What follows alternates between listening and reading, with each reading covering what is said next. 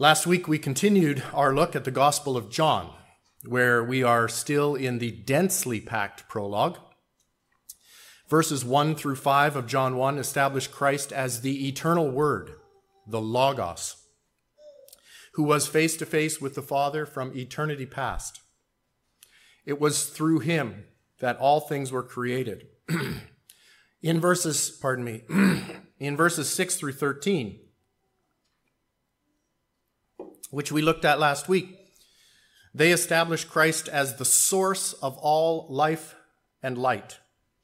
We also learned that John the Baptist, the last and greatest of the Old Testament prophets, was sent to make straight the way of the Lord, preaching a message of repentance that the hearts of men might be prepared to receive the Messiah upon his arrival, which was right at the threshold. Christ came to his own creation, and his own people rejected him. But praise God, at the end of verse 13, we see that God set apart for himself a remnant that received him, that believed in his name. And it is not because they were born in the right family or were in any way superior morally or by their will to others or were compelled by other men to believe in Christ. It was the work of God. Without God authoring, initiating, completing salvation, our hope of being saved is precisely zero. Now, I need to pause here for just a moment to clarify a part of last week's message. Last week's passage was centered on the idea of light. One of the things I mentioned is how John uses the word light in two different ways. Without taking up too much time, I want to be very clear on this issue as it deals with the very nature of Christ, which I do not want to uh, askew in any way, shape, or form. Firstly, there is no life without Christ. Not one blade of grass, not one bacterium, not a single sea creature or bird would have life without Christ. Furthermore, not a single human being would have life without Christ, physically or spiritually. Second, there is no light without Christ either. Not a single star would shine, not a single candle would burn apart from Jesus Christ. And the same could be said spiritually in the heart of man. There is no light without Christ. Apart from Christ, the darkness in man would be absolute. The distinction I was trying to draw last week is simply this Christ is the source of all light. He is unique Men, on the other hand, are simple reflectors of that light. We have no source of light within us, unlike Christ, whose very nature is light. John the Baptist came to point this out to the people, that they would repent and prepare their hearts to receive that true light which was about to dawn on the world. With that cleared up, hopefully, we will finish our look at the prologue of the Gospel of John by reading and considering verses 14 through 18 of John 1. So if you'll join me, John chapter 1, beginning in verse 14 through 18, this is the word of the true and living God. And the Word became flesh and dwelt among us. And we beheld his glory, the glory as of the only begotten of the Father, full of grace and truth. John bore witness of him and cried out, saying, This was he of whom I said, He who comes after me is preferred before me, for he was before me. And of his fullness we have all received, and grace for grace. For the law was given through Moses, but grace and truth came through Jesus Christ. No one has seen God at any time. The only begotten Son, who is in the bosom of the Father, he has declared him. Let's pray. Father, we recognize that without your Spirit guiding us, that our look into these words are futile, but we ask that your Spirit would have free reign here in our midst, would open our eyes and our hearts to the truth of your word this morning. I pray that uh, I would get out of the way and that Christ would have preeminence in all things said and thought about here this morning. We thank you for this in Jesus' name. Amen. Of this entire prologue, I find the first five words of verse 14 to be the most staggering of all. That's just my opinion personally, but that's how they strike me. We have this Logos, he who created all things by the word of his power, face to face with God from all eternity, and he became one of us. I can hardly think the thought without choking up out of, and I don't know what it is, awe or gratitude or a sense of my own unworthiness or a glimpse of the love of God or something. These five simple words, and the Word became flesh. That's a sermon all by itself. So I want to thank you for coming this morning. now I'll keep going. Anyway, we're going to go through these five verses, phrase by phrase. I don't know how else to consider uh, a passage that's this densely uh, infiltrated with truth and immense dignity without just going through step by step. So, verse 14, and the Word became flesh. What do we do with these five words other than fall on our knees before God in thankfulness? The truth found in these five words is the only hope for mankind. It is my only hope. It is your only hope. Something ought to jump out at us in verse 14 that is well worth considering. Up until verse 14, all the way through verses 1 through 13, John is speaking of the Word, the Logos, the Lord Jesus Christ, with carefully chosen words, particularly verbs, which for those of you that care, I think Pete, me, you might be the only one. Um, particularly verbs that he that he's that are that he's using that are timeless as he's referring to the word.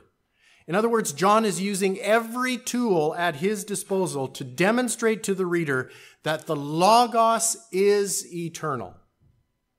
The Logos never came into being. There was never a point at which the Logos was not. But at the beginning of verse 14, the eternal and the temporal meet. For the very first time, John speaks of the Logos in terms of becoming. And he does this to describe how the eternal Word, at a distinct point in the past, about 2,000 years ago, took on flesh. He had not taken on flesh before, even though he always existed. At the instant Jesus was conceived in the womb of the Virgin Mary by the Holy Spirit of God, at that very instant, the Word became flesh. And the universe would never be the same. In Christian circles, this event is called the Incarnation, which we celebrate honestly about nine months late at Christmas. You'll see in this word incarnation the root carn, C A R N, from which we get the word carnal, referring to the body. At the incarnation, Jesus, the eternal Logos, took on a body like our body that he might live amongst us, teach us, show us the Father, and ultimately die for us, securing our salvation if we will only believe in his name. This phrase, the word became flesh, decisively puts to rest a whole bunch of heresies. The heresies that you and I encounter today, most commonly, at least in our community, are Mormons and Jehovah's Witnesses, are false teachings that are not new. They have been around since the earliest days of the Christian church and they've already been deeply examined and soundly debunked in the first three or four centuries after Christ.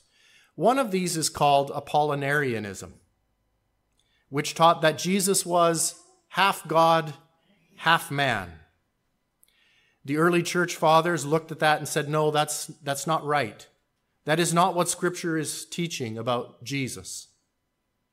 Then along came Docetism, deeply influenced by Greek philosophy, taught that Jesus only appeared to be human, but was actually some sort of phantom or ghost. After all, they thought, everything of the flesh is evil, so how could Jesus actually have become flesh? Then along comes Eutychianism. That's the most fun one to say. And Eutychianism falsely taught that in Jesus, God took, like if you're baking a cake, God took divinity and he took humanity and he put them together and he mixed them all up and came up with some new third substance that had never existed before. A sort of a God man mixture. So in this heresy, you don't really have divinity or humanity, but some new third thing. The church considered that and said that's not right either.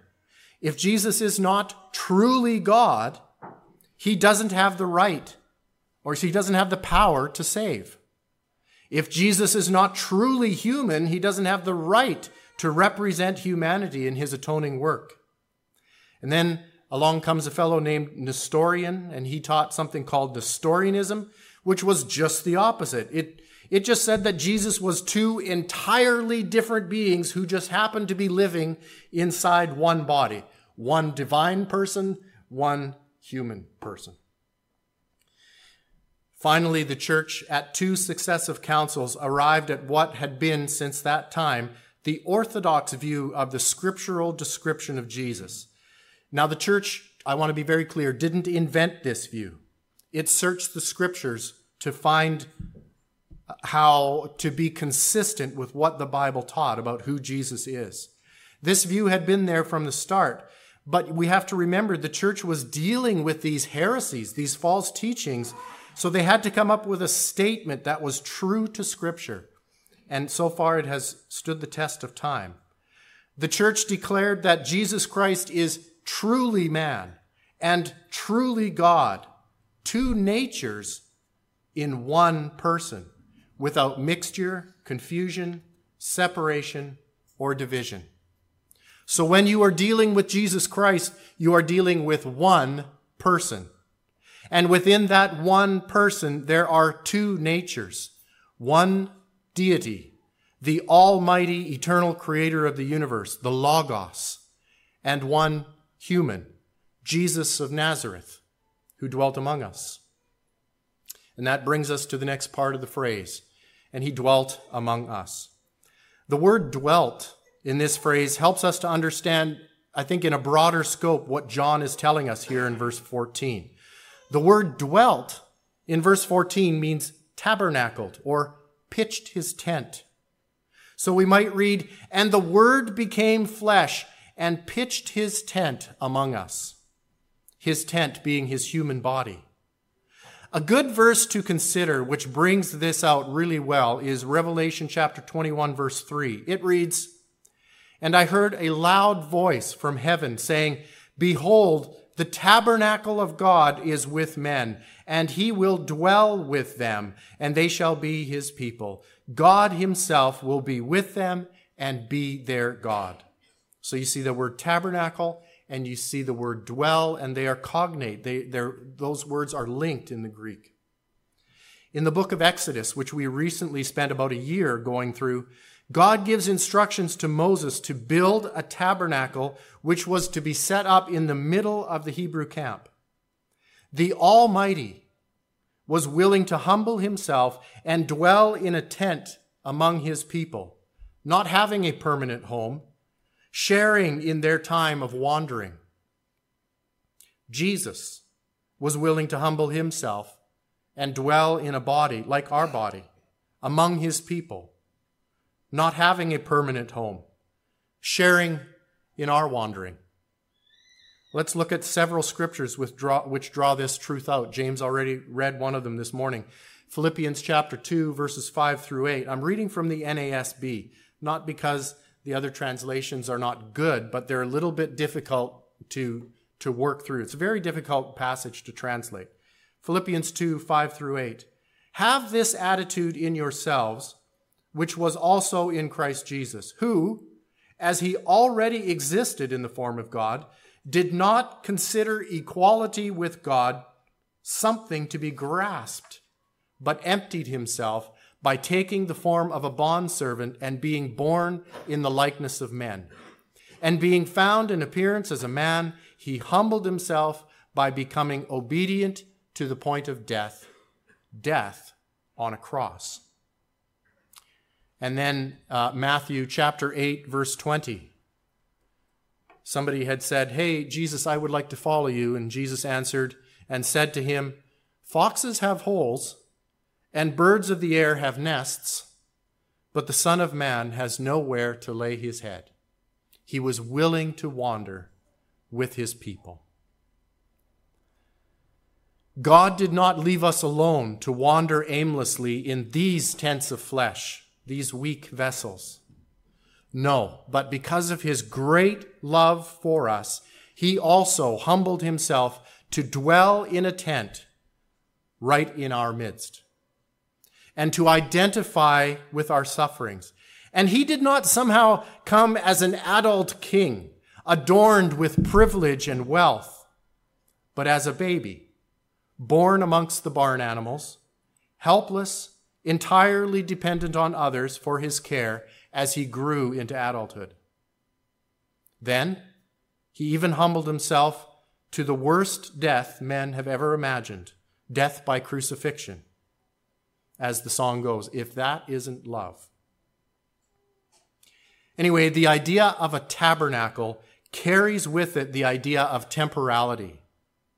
The tabernacle was never meant to be a permanent dwelling. This is why King David, when he had opportunity, wanted to build a permanent, glorious tabernacle, a temple, for a dwelling place for the Lord. It turned out that his son Solomon built the temple there in Jerusalem. But centuries later, and we'll get to this in chapter 2 in, in a few weeks' time, Jesus himself stood beside that beautiful temple and said these words Destroy this temple, and in three days I will raise it up. Of course, the disciples figured out later that Jesus was speaking of the temple of his body. We could continue with this thought with passages throughout the rest of the New Testament. It's, it's a theme that runs through the New Testament, but we won't have time. We'll leave it there for now. I'll let you look into those references to the temple. Verse 14 goes on to say, And we beheld his glory, the glory as of the only begotten of the Father, full of grace and truth. Glory is weightiness. For John to say that the disciples beheld his glory is almost like saying they felt the weight of his glory pressing on them all of the time.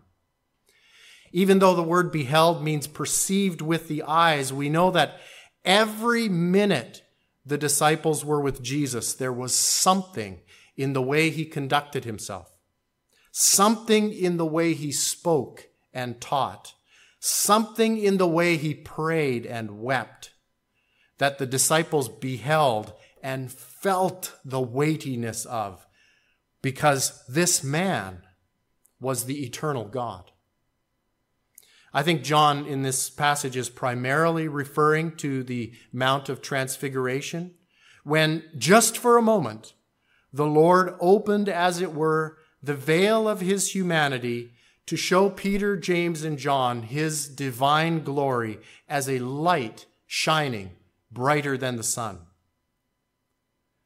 The final phrase of verse 14 also says that Jesus was full of grace and truth. John will expand on this idea more later, but let's just note that John says that Jesus was full of grace and truth. It has been said that grace, and I, I like this, it's not often that an acronym works out well. I think it should come up. Grace is God's riches at Christ's expense. And I think that's a good way to remember it. Later on, Jesus himself would declare that he was not only full of truth, but that he is truth. That carries us into verse 15. John the Baptist bore witness of him and cried out. So this again is John the Baptist, not John the author. John the Baptist, it said, bore witness of Christ. He gave his sworn testimony, as it were, about Jesus, because that was the ministry God had given him to do. And John cried out. This was an open, public message that God had for all those with ears to hear. This was not a secret religion. And what did John say? He said, This was he of whom I said, He who comes after me is preferred before me, for he was before me. We know from the other Gospels that John the Baptist was older than Jesus, not much, maybe a few months. But John says here that Jesus came to be ginomai before John. What John is saying here is that Christ was doing the work of God long before John came on the scene. We see Christ throughout the Old Testament in various methods and manifestations, accomplishing the work of the Father as the Logos, the Word of God, way before John existed, and even before the Logos became flesh and dwelt among us. We see this cryptic character show up at key points in the Old Testament the angel of the Lord. But the angel of the Lord speaks words only God Himself would speak. Just to be sure we're not confused about the nature of who John is talking about, he adds that Jesus was before John. This word was is in a form that implies that Jesus was eternally before John the Baptist. So it is no wonder that the Logos, Jesus Christ, had already been encountered by the folks that he was preaching to in the Old Testament, doing God's work. But he had now come for the very first time as a human being. He took on flesh. Verse 16, and of his fullness we have all received, and grace for grace. John has just explained to us at the end of verse 14 that Jesus is full of grace and truth. Now, John tells us that we have all received of his fullness. And that idea of fullness carries with it complete satisfaction. Like if you sit down at a meal and you get all that you need to be entirely satisfied, that is what we find in Christ. In his fullness, we are entirely satisfied.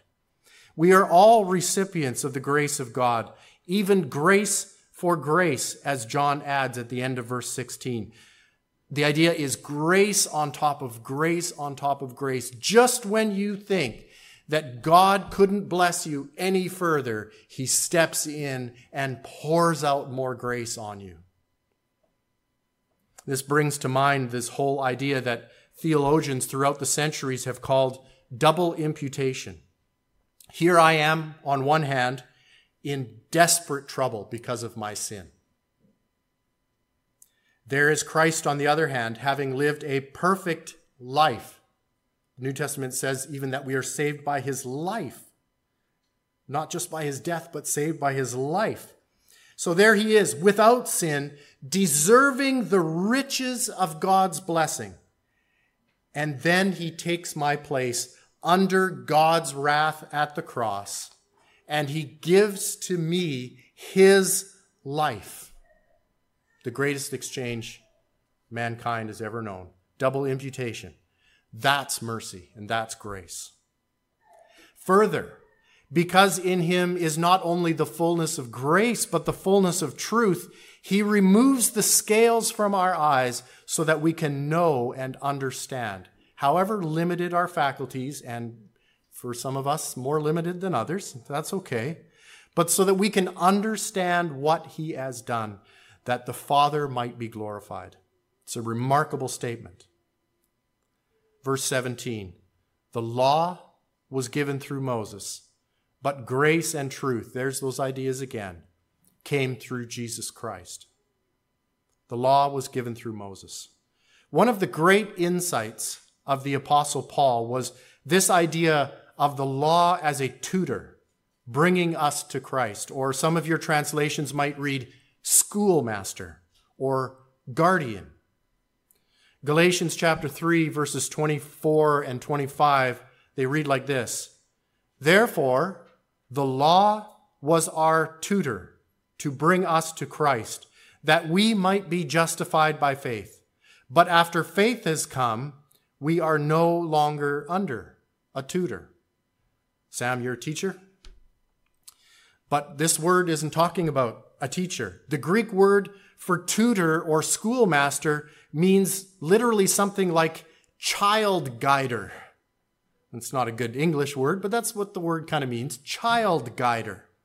For Paul, when we look at how he went to school and what school looked like for him, most kids just learned at home. But Paul had was from a fairly wealthy family. He had the privilege of going to a school. So for Paul, this tutor was not a teacher standing at the front of the class. Rather, this is the person that everyone fears standing at the back of the class, making sure the students behave and bringing swift and sharp punishment to those who don't. Holding a little stick in the hand, right? And he's watching those little guys, and it's like if you stray, um, you know, I'm, I'm going to fix your knuckles for you. He's a child guider. Maybe we should bring those guys back. Yeah. I volunteer. I'll probably get fired because of that. get canceled because of that statement, won't I? But anyway, he's there to make sure the children behave, that they continue to move in the right direction toward knowledge. So we see in this job of schoolmaster, of child guider, this economy of blessing and cursing. If you do well, you will be blessed. If you do not, you will be cursed. It was necessary in this system, of course, that there be forgiveness. Because no one could live up to the perfect standard of the law. That is why God instituted a system of sacrifices and offerings. There is so much more to be said here, but we're running out of time. I'll just point out to you the book of Hebrews in the New Testament. We're going to read Hebrews chapter 10 and the first seven verses because I think it speaks to this whole idea uh, more clearly than I could ever. For the law, having a shadow of the good things to come, and not the very image of the things, can never, with these same sacrifices, which they offer continually, year by year, make those approach perfect. For then, would they not have ceased to be offered? For the worshippers, once purified, would have had no more consciousness of sins.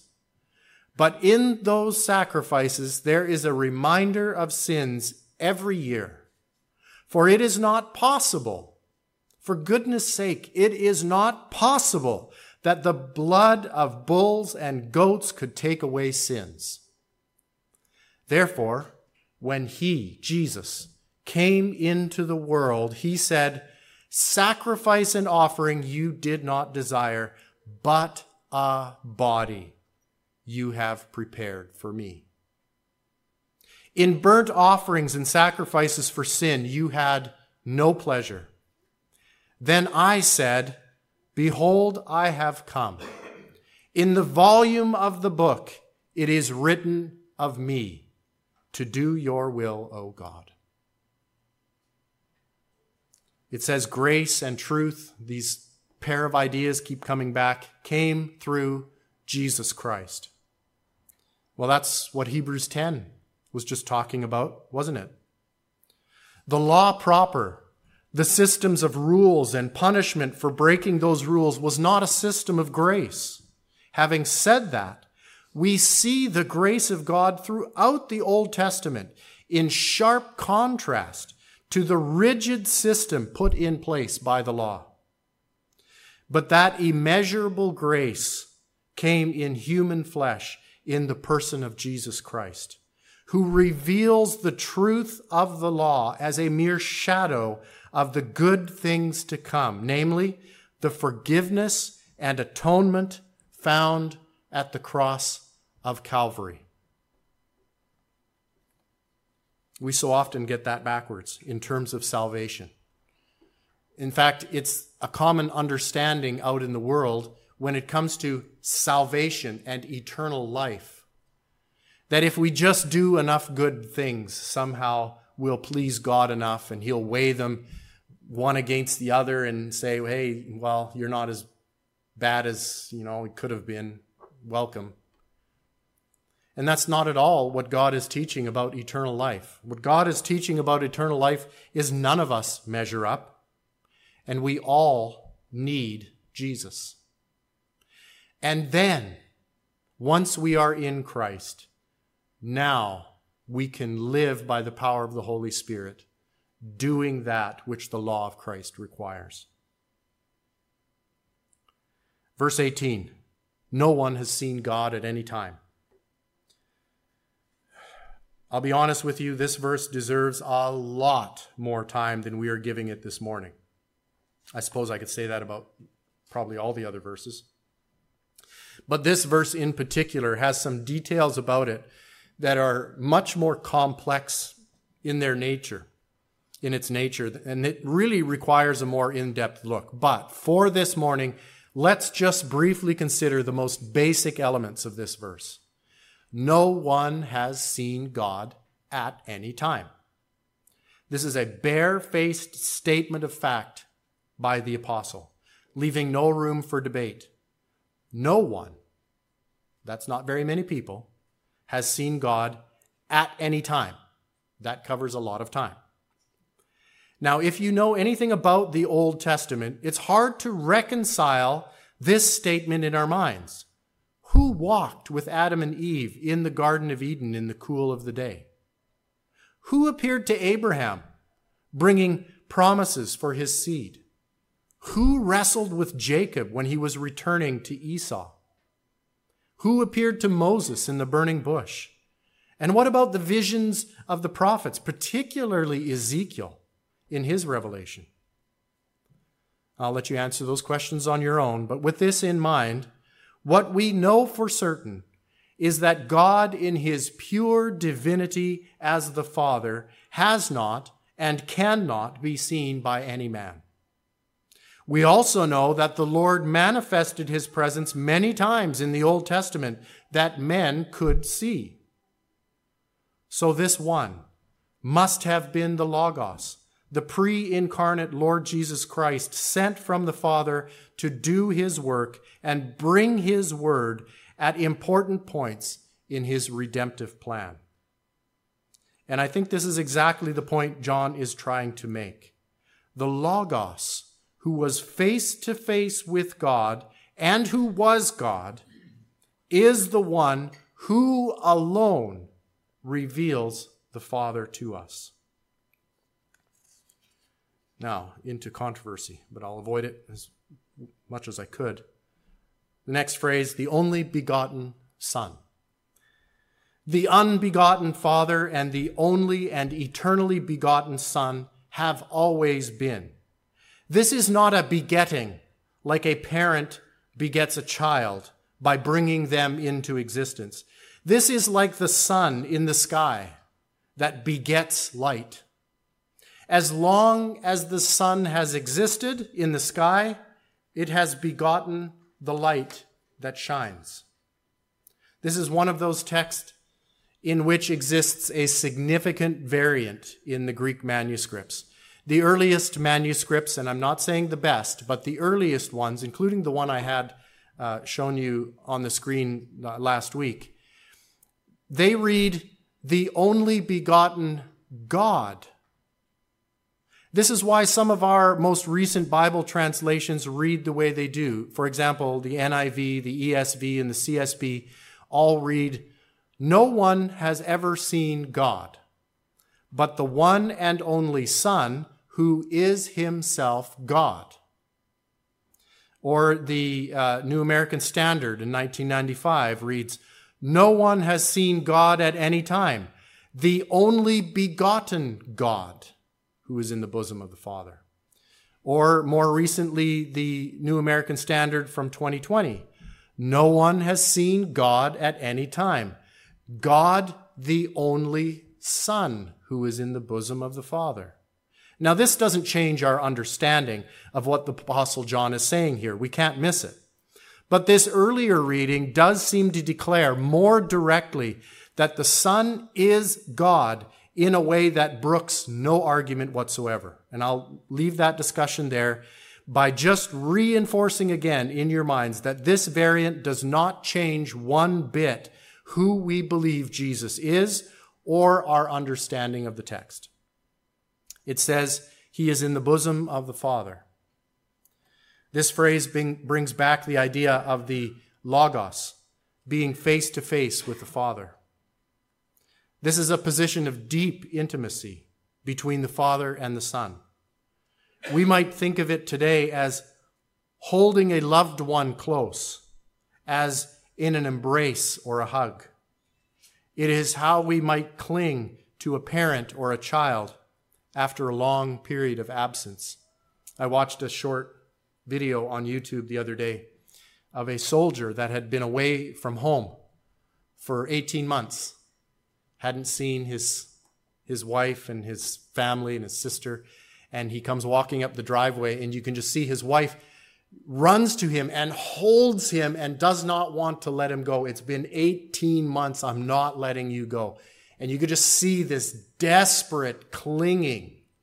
And that's the type of intimacy that we have between the Father and the Son. This, this closeness, this depth of love that, that is, it's hard for us to, to put into words. But that's what this phrase is talking about this Son who is in the bosom of the Father. There's such a deep and close love relationship there that uh, our human experience has, has difficulty uh, sort of getting to the depth of, of what's happening there. And it says that the Son has declared him. The Son has declared the Father. Well, folks, we made it to the final phrase. And the word that I would like to look at here just briefly is this word declared. It is the word ultimately exegeted. The Son exegeted the Father. When we study the Bible, we want to be those who exegete the true meaning out of the text. We want to take out of the text what the author, in this case John and God, ultimately, intends. This is the opposite of eisegeting, which is reading into the text what we want it to say. And when we look at the life of Christ and how he relied on the Father at every moment, we see how the Lord Jesus Christ reveals to us, exegetes to us, who the Father truly is. We cannot see him with our eyes, John has just declared, but in Jesus, we can know exactly who the Father is because Christ is the exact image of his substance. Jesus said, even this, he who has seen me has seen the Father. There's just no getting around the clarity of texts like this. God reveals himself to mankind in creation. God reveals himself to mankind in Scripture. And he has revealed himself to mankind ultimately in the person of the Lord Jesus Christ. Every possible way that God can, he's revealing himself to mankind. What does this tell us? God the Father wants us to know him. God the Father wants us to know him. It is actually the very reason we have been created. We get distracted with everything else. And some of those distractions are necessary and even commanded by Scripture for us to conduct ourselves in certain ways. But I think we need to be reminded from time to time that our purpose in being created is to know God. And of course, that only happens through the Lord Jesus Christ. I think St. Augustine was the one who wrote, Our hearts are restless until they find their rest in Him. and we will find our rest in Him when we repent of our sins and place our lives into the pierced hands of Jesus Christ through simple trust. We'll close with a quote from uh, Martin Luther. With all of his other faults, trust me, I know them, Dr. Luther had a very clear understanding of the person of Jesus Christ.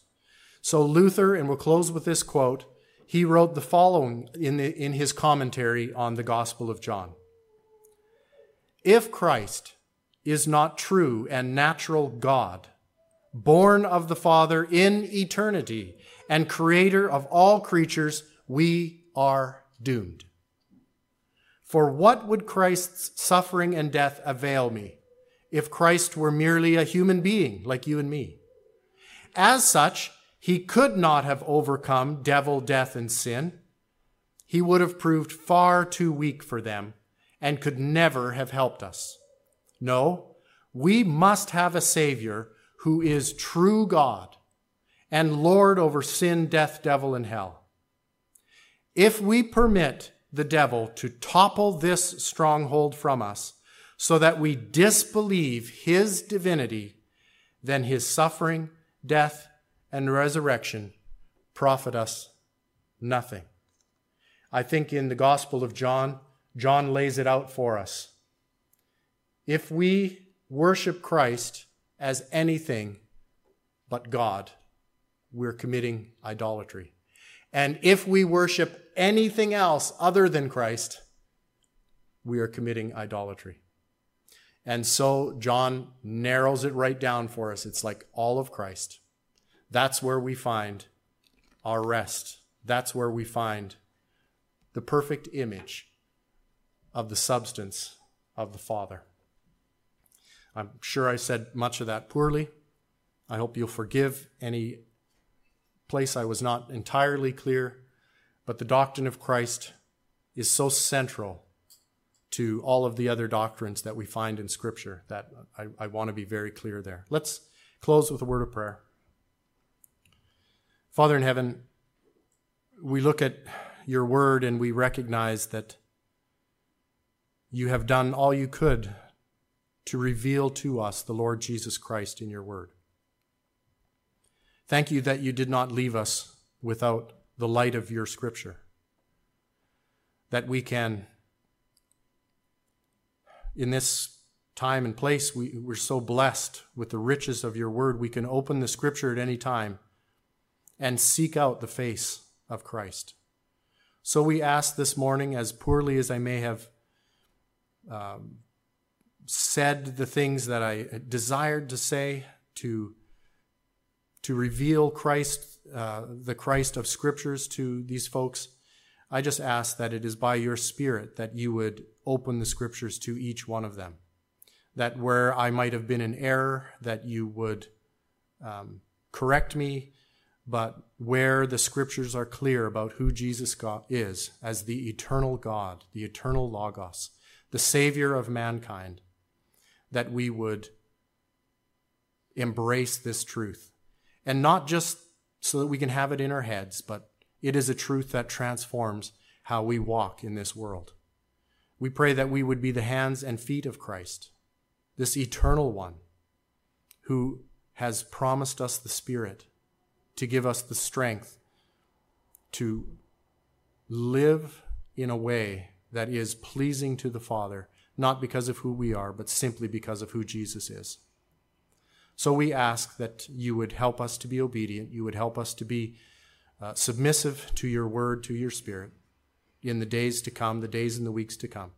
I pray for travel mercies for those that are uh, traveling, uh, for Sam and Olivia and the little one, and for others that are heading uh, home to La Crete, a lot of folks driving, that you would uh, just have your good hand of grace upon them that they would not only be safe, but they, they would have a good time of fellowship uh, with one another and be lifted up in the Word of God. And we thank you for all these things in Jesus' name. Amen.